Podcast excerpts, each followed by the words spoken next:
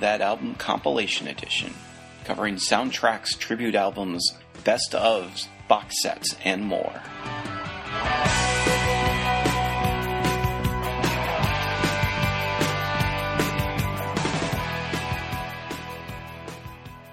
Hello, everyone. It's Tom Quee here, filling in for Eric, the reanimator, on the behest of the wonderful Morris.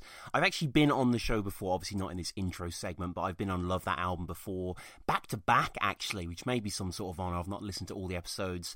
Myself and Morris first covered uh, Joe Jackson's Heaven and Hell, his uh, sort of Dante esque suite uh, on the Seven Deadly Sins, and then I also covered uh, Gillian Welch and Dave Rawlings' Harrow and the Harvest which is one of the most remarkable pieces of Americana I think I've ever heard. You know, it's kind of a Cormac McCarthy with Cord Mac McCarthy, as it were, and yeah, absolutely sublime. And today, you know, I'm very grateful to get the opportunity from Morris. He sort of came to me, said you can kind of cover whatever you want, spend about 20, 30 minutes going on something that interests you musically. And yeah, today I want to talk about John Martyn. I, I don't know how popular John Martyn really is out there in the world. He's one of these guys that's, you know, really a musician's musician. I know that, you know, Clapton idolized the guy. I think he, yeah, he covered um, "May You Never," which is a song we're not really going to talk about by Martyn. It's kind of a different sphere of his uh, on Slowhand, which I think, like when um, the Eagles covered Tom Waits' "Old 55," you know, it sort of kept them going. It was a great uh, showing of respect there. But yeah, John Martyn is a bit of a, a cult hero. And today I want to look explicitly because he's pretty much a folky if you had a general impression of this guy, but he's also incredibly uh, experimental. His incorporation of echoplexes and delays and just kind of t- tore down a lot of the walls of folk and sort of took it out of its kind of chintzy, you know, Dragon Age kind of mining songs, whatever, that Davy Graham, John Renbourn, finger picky. I love all that stuff, don't get me wrong, but it really uh, you know took it into the stratosphere and today I want to talk about four songs, especially um, by him, that I, I think are you know exceptional examples of that melding of his between that traditional one man and his acoustic guitar, and also someone who just you know contained the multitudes of um, of the universe really within his fingers. And you know these are some terrific, terrific songs. So yeah, that's John Martyn Really, John Martyn you know, began as uh, someone who was very, very normal, very on that plane. You know, a virtuoso guitar player who was spending a lot of time in the in the jazz clubs of London. Uh, he was signed, I think, at the age of 19 uh, by Chris Blackwell of Island. I think he was the first white artist signed to Island, actually, or at least the first white major artist signed to Island. And uh, just before we get into Martyn, actually, you know, love that album one of the reasons that I love the show so much is not just because of um, you know all the, all the, music that Morris collects, and you know maybe people don't know about John Martyn, but the amount of musical anoraks like myself that listen to this, I'm sure you do, and I'm sure hundreds of bands that I've never heard of that Morris and Co always talk about. But yeah, I thought I'd reflect just before we get into the songs about my own uh, relationship with John Martyn. He is one of my all-time you know favorite people in music. He's one of my you know major major heroes, someone that I idolize. Uh, you may have heard on the episodes with Morris. Basically, the reason me and Morris uh, came across each other was through Tom Waits. Uh, myself and my very good friend Sam Wiles, we did a podcast called Down in the Hole, which we're gonna rejuvenate shortly. We've sort of been on a hiatus because we've been through the entire back catalogue of Waits, album by album, pretty much covering everything apart from Glitter and Doom, his not I guess his most recent release. He had uh, Bad as Me, maybe slightly after that as well. But so we went through all the albums, and I think it was like six, seven weeks into the show. I was trying to find, you know, who else had done sort of Tom Waits podcast stuff, and there was another Tom Waits podcast out there that just started in the same time it. That always seems to happen. Happened when I started my Metallica podcast as well. A few sprang up in that same era, so some sort of zeitgeisty thing going down there. But um, yeah, I was looking for, you know, other contemporaries uh, stuff to learn from. Found Morris's podcast as a result of that. I think he'd had a friend on to discuss Rain Dogs. because he also had the guy, the last word in Waits criticism, Mr. Barney Hoskyns, whose biography of Waits, Low Side of the the Road was a Bible uh, for us. It's a tome. It's wonderfully written as well. So, so yeah, that's basically how I got in touch with Morris. You know, we started talking back and forth. We were aware of that, and you know, became friends, became um, uh, simpaticos uh, through that musically, uh, at least. And and yeah, and then it went on, and then eventually I got on to love that album. So, but I'm getting off track here. I'm sort of rambling. So, so yeah, what I'm trying to say is, you know, Tom Waits is someone that is on you know the utmost level of uh, admiration for me. John Martyn's also there. Like John Martyn's at that table where you know the Beatles are and all your other sort of cliches, but there's you know, there's not too many guys and girls that I really value that highly. And John Martyn, you know, the reason why I want to talk about John Martyn, eventually I want to do a John Martyn podcast. Um, I'm, I'm, i always say to Morris about the podcast that I'm going to be working on.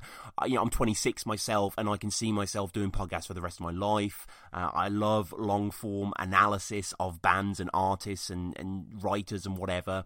So yeah, me and John Martyn, John Martyn for me has had such a huge influence, I think, because I got into him in such a formative year. It's actually the first week of university. So I went to the University of Liverpool. This would have been in 2010.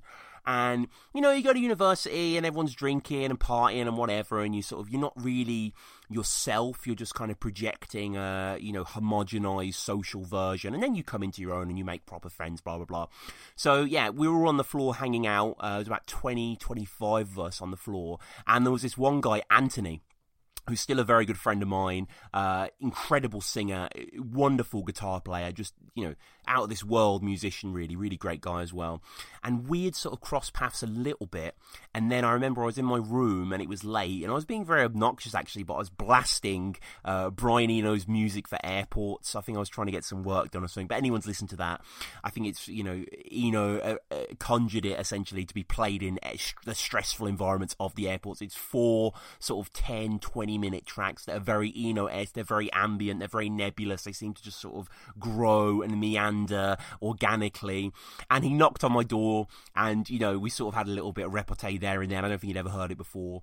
And I feel it was the next day where we're all sort of drinking, and he invited me and a few other sort of standard lads, uh, you know, geezers, into his room.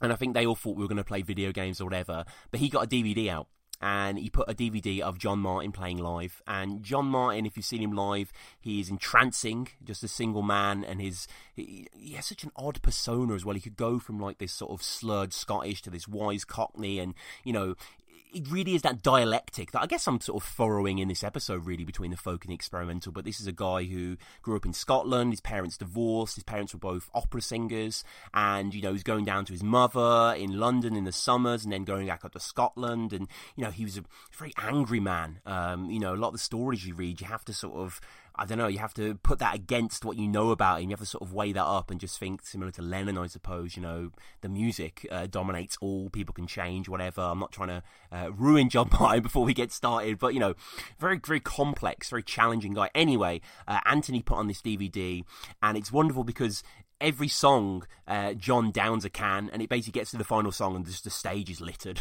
with a multitude of six packs.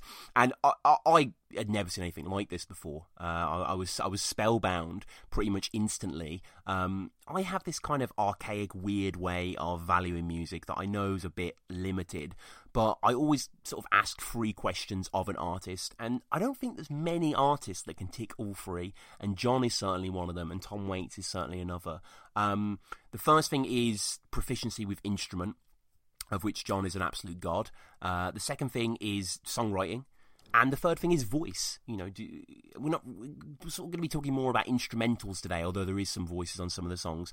But yeah, the, the, the, all three that that that trivium was ticked, and the other guys in the room left after the first song. They couldn't be bothered, and you know, whatever. I'm not I'm not snidely kind of recollecting that, but I couldn't believe this music really. And very quickly I started devouring everything John Martyn I could ever get my hands on. And I was really taken aback by how experimental how fearless some of this music was So yeah, let's get into the music. So in terms of Martyn's career, um, his first two albums are, you know, they're interesting. They're a little twee. Um, London Conversation, you know, the cover is him uh, without shoes on, sitting on a chimney stack with his uh, acoustic guitar slung across his stomach, and the Tumbler, which is his second album, which again shows him in this field, kind of far off. The Tumbler definitely a bit more experimental. It has flute in it as well, and then it's quite it's quite intriguing because he became deeply involved with his muse. Really, you know, Yeats had had Maud Gonne,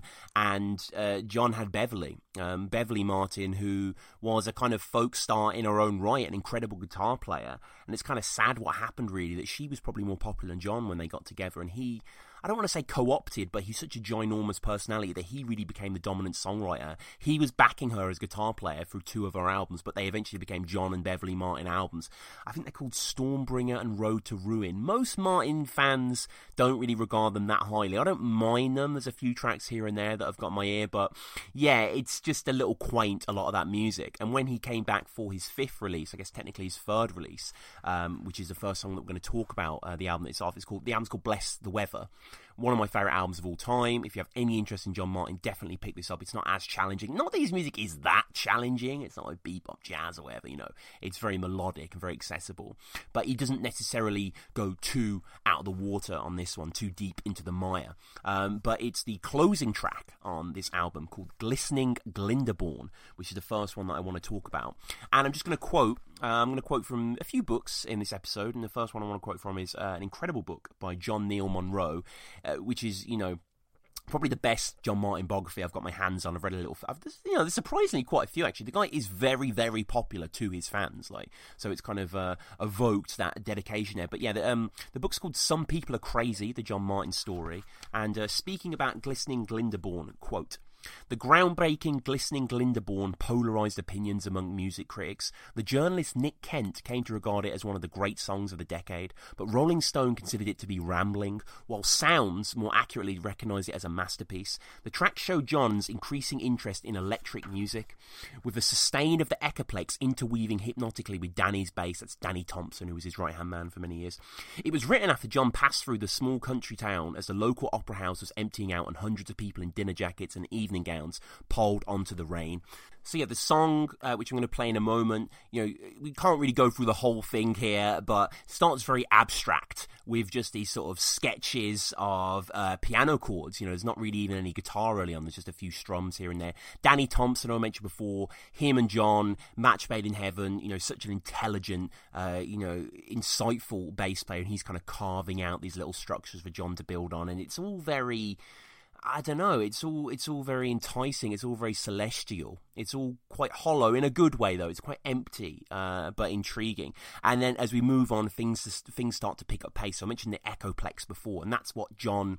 You know, a lot of people say that John invented trip hop, invented those sort of I don't I don't want to insult John, but think like the Edge. You know what I mean? Like a lot of those repeating structures that build and build and build that sort of kaleidoscopic rhythm, and the song just gallops and gallops forward, and then we get into the later minutes where John is piercing above with higher notes, and it's all this, you know such an interlocking structure that has a, a, throb of a human heartbeat at the center. It's it's a wonderful track that closes "Bless the Weather." This is "Glistening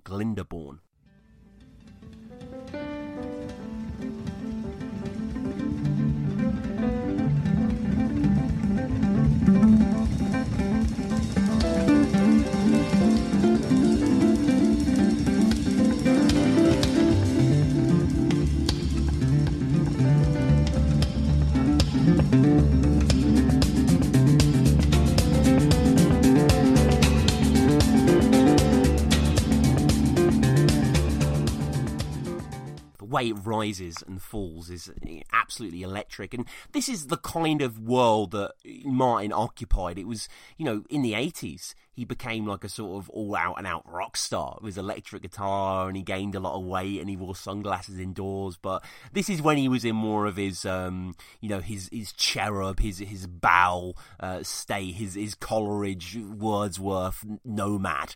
Um, so the next song, uh, that I want to look at, so basically, Bless the Weather happened and then John released what many regard is his definitive album. It was actually his tribute to a good friend of his, Nick Drake. Um, Nick would stay at him and Beverly's house. They're all in the same scene. You know, Nick and John, obviously, similar but different guitar players. You know, Nick was a bit more traditional, I suppose. John was exploring these avenues that Nick wouldn't really do, but I. I mean, Nick sort of ploughed darker furrows, even though Martyn himself, you know, has a lot of really kind of miserable material. Um, but yes, Solid Air is the album that I'm talking of. Uh, I think most people will know John for this. It contains a lot of his most famous songs, uh, like May You Never, that I mentioned before, Over the Hill, the song Solid Air, uh, Go Down Easy.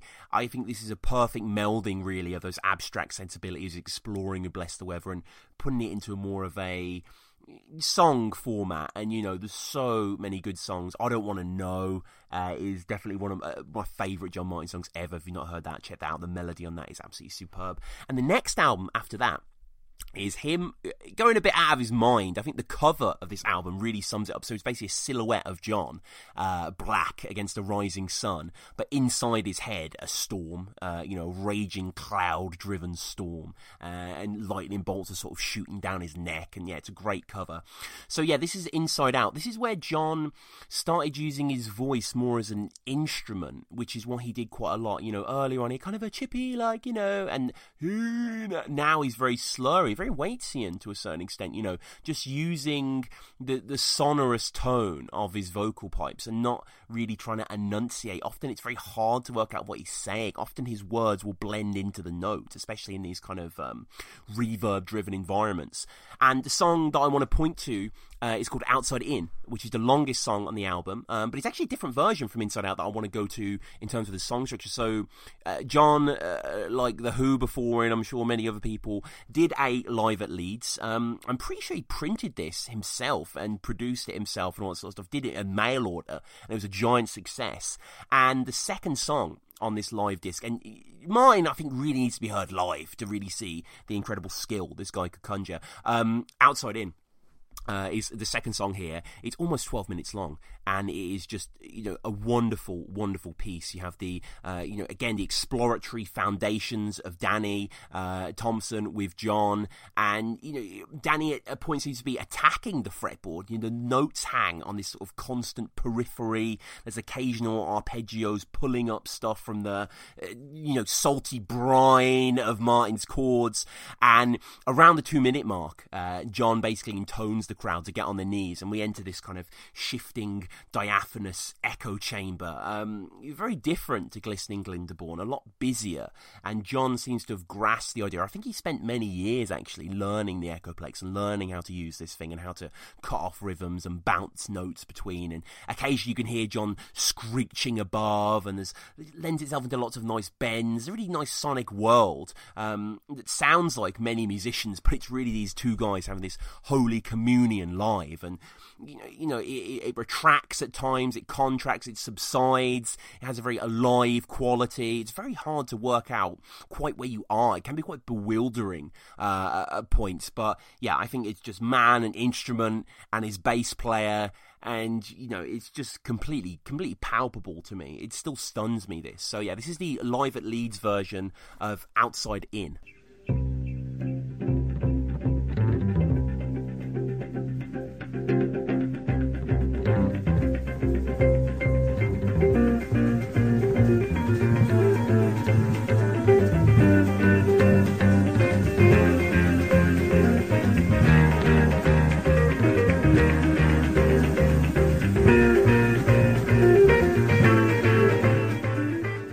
to jump back slightly as well, back into Inside Out, uh, which is again one of his most experimental albums, as I said. There's a song whose name I'm not going to pronounce. I'm pretty sure it's Welsh or Celtic or something like that. But yeah, it's got like nine consonants in a row. Uh, this is another fantastic instrumental by John here. What's interesting to me, it's a bit like a national anthem, this one. There's something about the melody line that makes me feel very patriotic for like a forgotten fantasy world or something. Again, it's a bit shorter, this one, three minutes.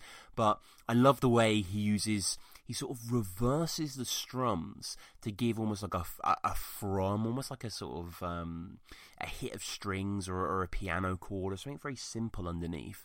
And the way these two things interact is is marvelous for me. You know, I really find it quite breathtaking. Love this song as well. Again, not too much to say on this one explicitly. I just want to urge you guys to go and listen. I haven't, I, you know, I can't put all the songs in here. Unfortunately, I don't want to take up the whole episode, and that would be pointless anyway. But uh, yeah, that's another track that I like.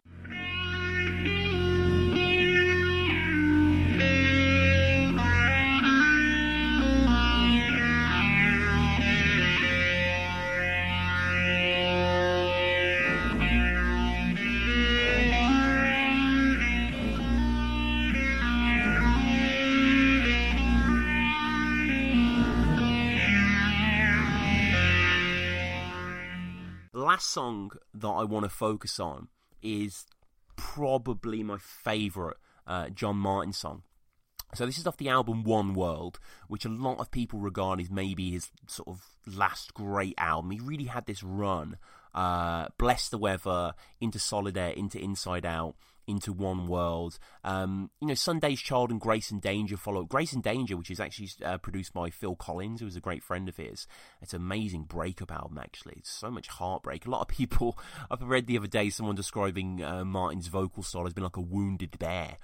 And he was quite a giant man in many ways. And, you know, he did have that quite, uh, yeah, eh, sort of deflated romantic quality to him, sort of, you know, avant garde to a certain extent, just in his singing, if nothing else. But yeah, this is Small Hours from One World.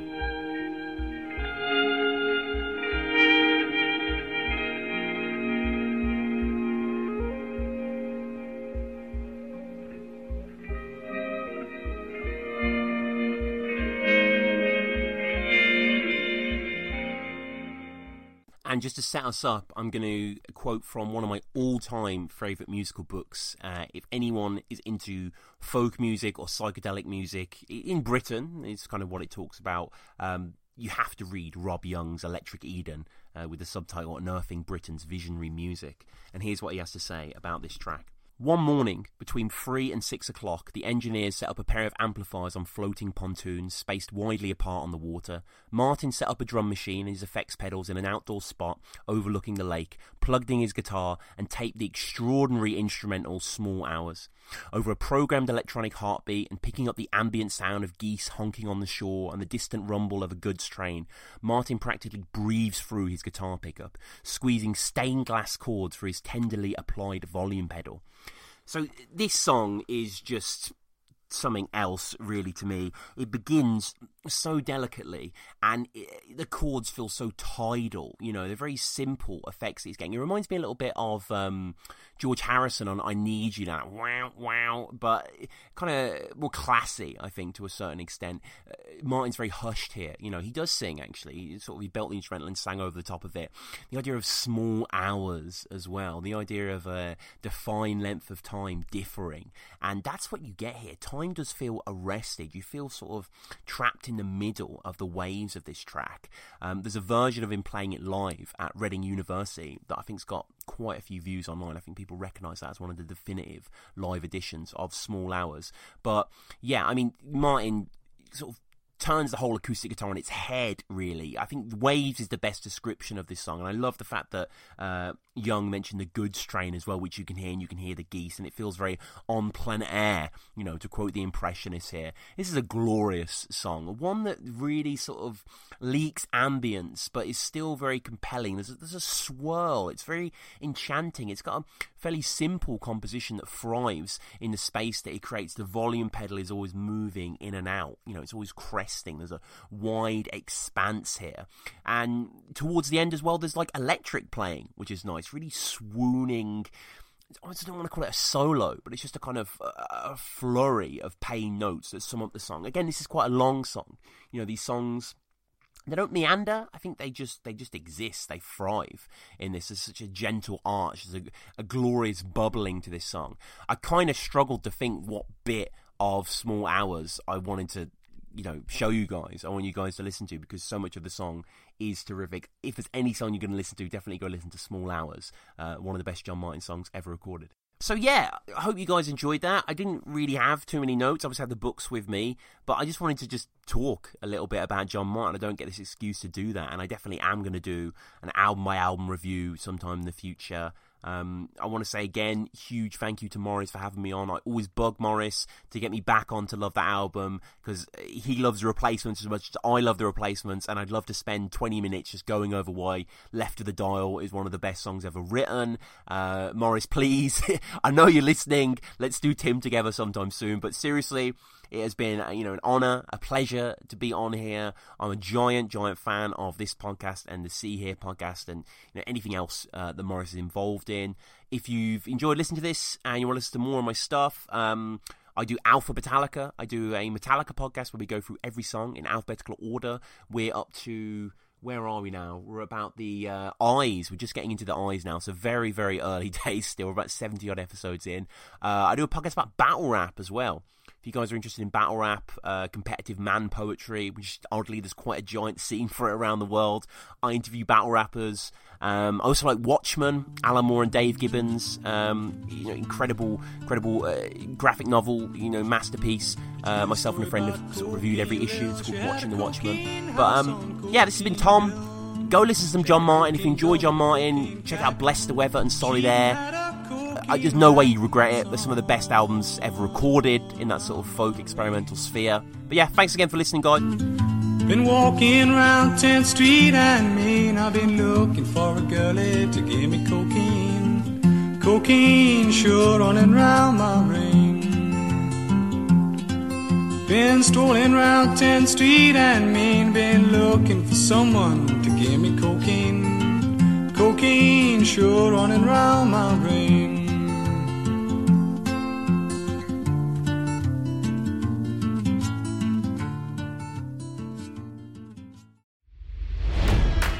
It's NFL draft season, and that means it's time to start thinking about fantasy football. FantasyPoints.com features industry leading experts and prognosticators using proprietary hand charted data to help you score more fantasy points. FantasyPoints.com is the place to go for whatever kind of fantasy football you play. Whether you play fantasy football, daily fantasy sports, or do a little bit of everything, Fantasy Points has the meticulously researched content to guide you to victory.